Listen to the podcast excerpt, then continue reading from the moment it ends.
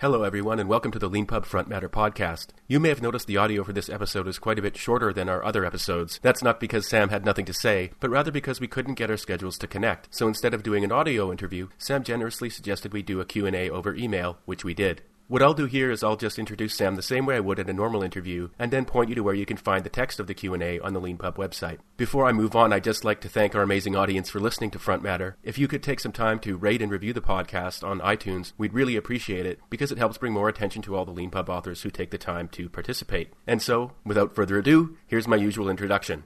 Hi, I'm Len Epp from LeanPub, and in this LeanPub Front Matter podcast, I'll be interviewing Sam Halliday.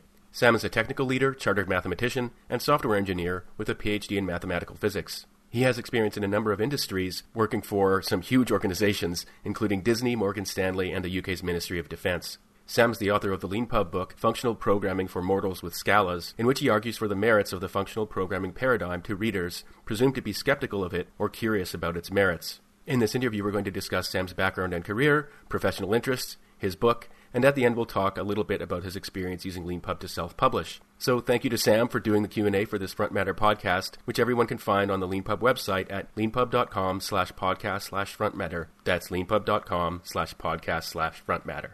Thanks.